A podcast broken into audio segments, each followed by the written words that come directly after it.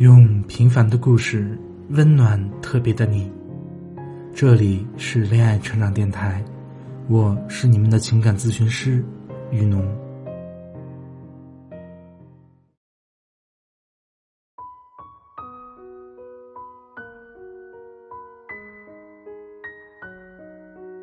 今天听到办公室的女孩子们在聊，如果可以一辈子谈恋爱，永远不结婚，那该有多好啊！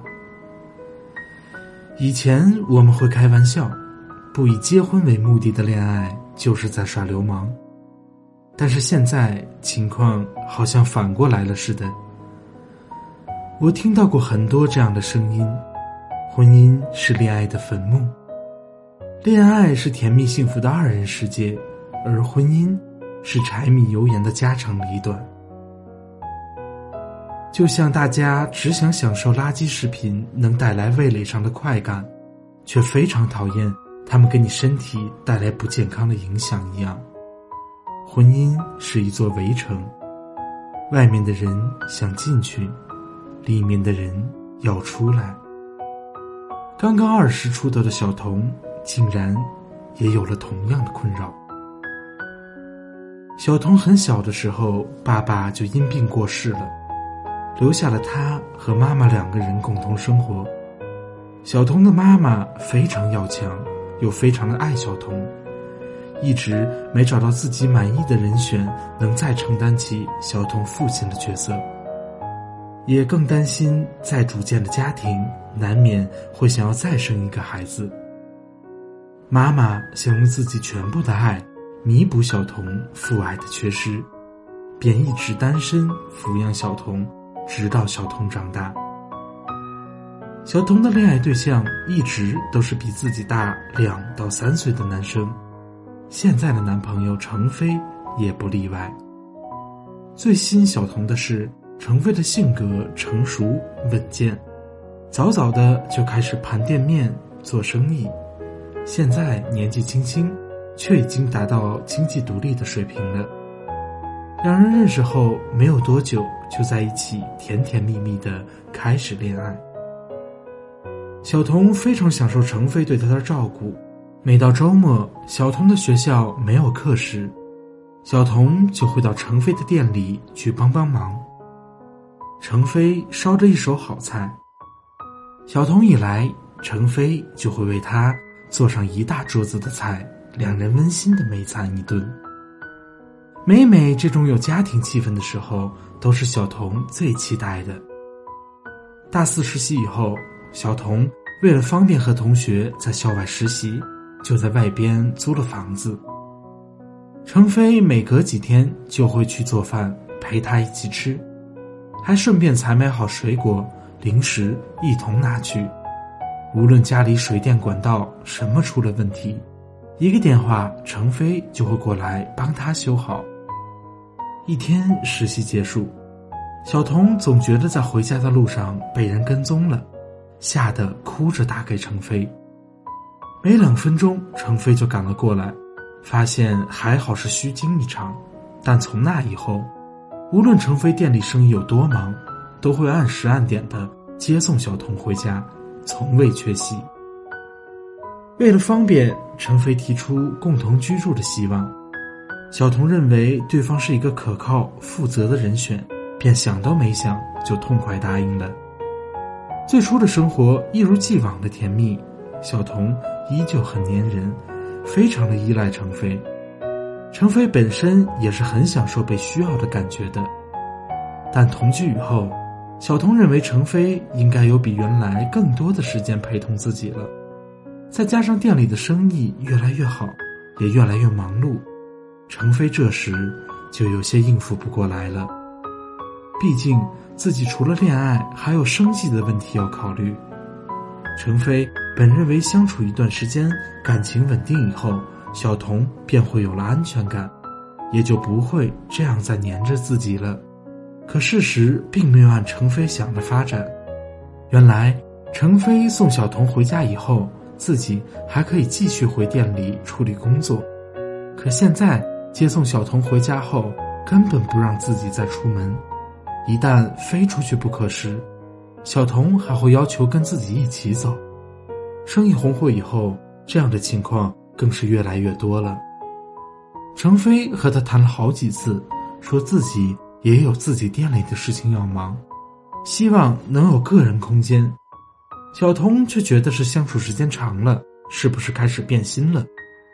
因为他之前从来没跟自己要求过个人空间这回事。小童觉得无法理喻，几次交谈后，最后都变成了争吵。可吵架似乎也只是小童自己单方面的情绪激动，程飞一直很冷静的在和自己讲道理，好像只有他一个人在不懂事，可自己明明只是希望两个人能有更多的相处时间而已啊。小童便受不了了，提出了分手，程飞也没有挽回，两人就这样分开了。分手后，小童痛苦不堪，对程飞对他的照顾念念不忘。想起各种温馨的过往，又觉得自己没有珍惜这么样一个好男人。可看到程飞好像并没有受到什么影响，又伤心对方竟然这么不顾及这段感情，不在乎自己，小童便觉得生活晦暗不堪，又放不下程飞。分手后的那一段时间里，非常堕落。学校不去，甚至每天用酒精麻痹自己。一次，小童喝多了，程飞接到酒吧的电话，让他去接人。看到这样的小童，他非常痛心。第二天就提出了要跟小童复合的请求。两人又和好后，小童却总觉得心里有什么过不去。他不希望程飞是因为可怜自己而复合的，心里隐隐觉得程飞。好像不像以前那么爱他了。在一起时比以前冷漠的多，可两人的交往按部就班，也见了家长，双方父母都很满意，为他们定好了结婚的日子。小童把心里的担心和程飞如实说了出来，没想到程飞心里竟也有着一样的不安。结婚的日子越来越近了。小童觉得自己并没有准备好，两人这样也不是结婚该有的样子。但他肯定自己是想和程飞在一起的，也不相信程飞对他没有爱了。带着痛苦和不安，小童求助了恋爱成长学会。关注或喜爱心理学知识的听友们，一定多多少少的知道原生家庭这个概念吧。原生家庭是指你和你的父母，还有父母其子女组成起来的家庭。这里的孩子并没有组成新的家庭，这样的家庭被我们称为原生家庭。新生家庭就是刚才概念里孩子已经自己结婚，组建了自己的家庭。这样的家庭里不包括夫妻双方的父母。原生家庭和新生家庭是一组相对的概念。而我们现在也很流行强调原生家庭对一个人的成长影响，简单的可以理解为童年的成长环境、感情对一个人以后的人格、智力、情绪、表达等等能力造成的影响。这是很复杂的知识，我们日后也会通过不同的案例慢慢渗透给大家。比如这个故事里的小童，典型的单亲家庭里的孩子。小童从小缺失父爱，日后对伴侣的要求，也是很容易希望对方能有像父亲一样的感觉来爱自己的。再加上从小被关注的不够，自己家与正常家庭的差异，小童很容易没有安全感，也很容易对爱的要求比其他人更多。正如故事里小童对程飞要求更多的陪伴，其实也是可以被理解的。既然两个人已经选择了这样的彼此，这些无法改变的客观因素，就需要两个人相互沟通、互相协调解决。程飞应该理解，并在能力范围内尽可能的去呵护对方；小童也要以成年人的姿态逐步的自我调节。毕竟程飞也需要忙工作，让自己试着转移注意力，最好能从陪伴以外的事情上获得安全感。其次，我们看了两人的吵架模式，小童提出自己要求的并不多，只是希望对方能够多陪陪自己而已。而程飞的选择却是给小童去讲道理，这个充分体现了男女思维的不同。比如，有的女生会说：“有时我们自己也明白吵架有点无理取闹了，但其实我想要的只是被关注或者是一个拥抱而已。”所以这个时候，男生真的就不要再去彰显自己多有逻辑。真正和女朋友吵赢的人，可能。你也再也没有和女朋友吵架的机会了。况且，男人希望就事论事，可女人一旦吵架，更在乎的是对方的态度。认错态度不对，他可能把去年的事情都翻出来跟你讲一遍。在最近很火的综艺《亲爱的客栈》里，很可爱的清晨夫妇就是一对吵架当饭吃的小情侣。每当阚清子生气时，季晨林就像大部分男朋友一样，立马道歉：“我错了。”阚清子也有很多女生都爱犯的毛病，接着就会问他：“你错哪里了？”男生这时候大多像季老师一样，完全不知道什么地方惹到了女朋友，怎么知道自己哪里做错了呢？普通的男孩子就该支支吾吾的瞎猜自己到底哪里出问题，猜错了更要被女友大骂一顿。你连自己哪里做错不知道还道歉，这时吵架的重点就要被神不知鬼不觉的转移到男生认错态度不诚恳上了。这，就是为什么和女孩子吵架会特别累了。不过，看节目的朋友可能就知道季老师是怎么化解的。每次被问到哪里错了，季老师永远最快的速度回答：“我哪里都错，我的出生就是错。”带着一点点方言的口音和耍赖的腔调，非常占便宜。这时正在哭闹的阚清子一般都会破涕为笑了。季老师看到女友笑了，就开始逗她：“我最错误的地方就是不应该长得这么帅，让你爱上我。”这个时候吵架也就基本结束了。其实故事中的小童吵架也并不是要争论一个对错。很大的成分，就是博得程飞的关注，希望对方能够多陪陪他，甚至去抱抱他也好，而不是一味的讲道理。要解决这个沟通问题，无非两种方式：要么是对方情商奇高，或者懂得心理学知识，懂得小童的言外之意；要么就是需要小童去教他。其实，男人也不是天生会恋爱的。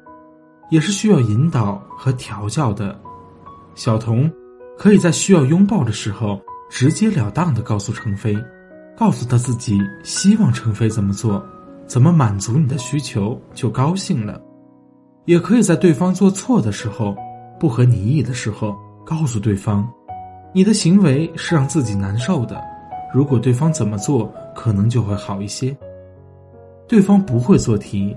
你作为知道正确答案的老师，就该告诉他解题的步骤，而不是仅仅的打一个叉、扣分、骂一顿，或者是生闷气，然后什么都不教。这样学生是没有办法进步的。所以，如果两个人还想继续相处下去的话，那就要投入这些教育成本，让对方能够如你所愿的去做一些你认为正确的事情，同时。在对方已经按照你的方式进行以后，适当的给予一些奖励，让对方知道原来自己根据你的方法来做一件事情，你就会变得温柔可人、善解人意，这样就能形成一种良性的循环，让两人有更好的相处方式。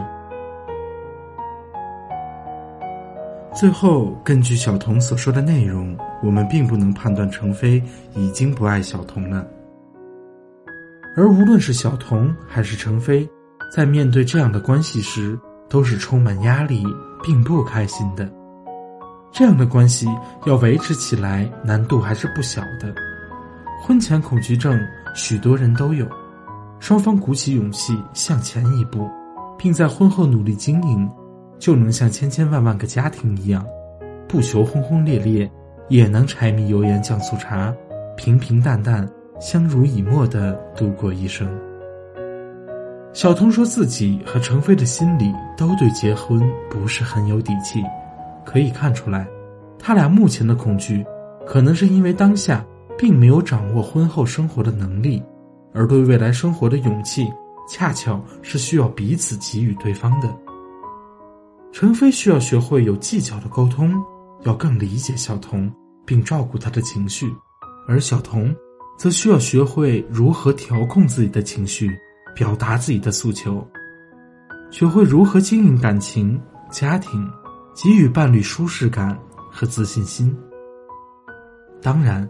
如果他们两个已经没有继续下去的勇气，或双方都无法忍耐这种难以全心投入的关系当中，现在分开，也许比婚后或者有了孩子以后决定要分开来得更好些吧。不过就他们二人的年龄来讲，也都不算大。既然都恐惧婚姻，那也可以不要急着结婚，再谈上一年两年的恋爱，好好提高一下自己的恋爱情商。同时，也观察一下对方是否还合适自己，顺其自然也是一个非常不错的选择。感情的每一步都环环相扣，我真心希望每个人都不要放任自己，在人海中随波逐流，丢了罗盘，忘了灯塔。我希望大家都能做出最适合自己的选择，也得到上天的眷顾。在感情的航线上，享受云蒸霞蔚、山光水色。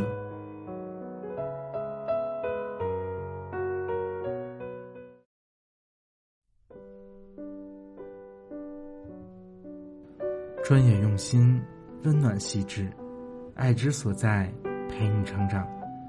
希望今天的分享能够让你有所收获。如果你还有什么情感困惑，也可以添加微信公众号“恋爱成长学会”，或者添加我的小助理小心心的微信号“恋爱成长全拼零零二”，让我们来帮助你解决情感困惑。这里是恋爱成长电台，我是你们的情感咨询师雨农，我们下期见。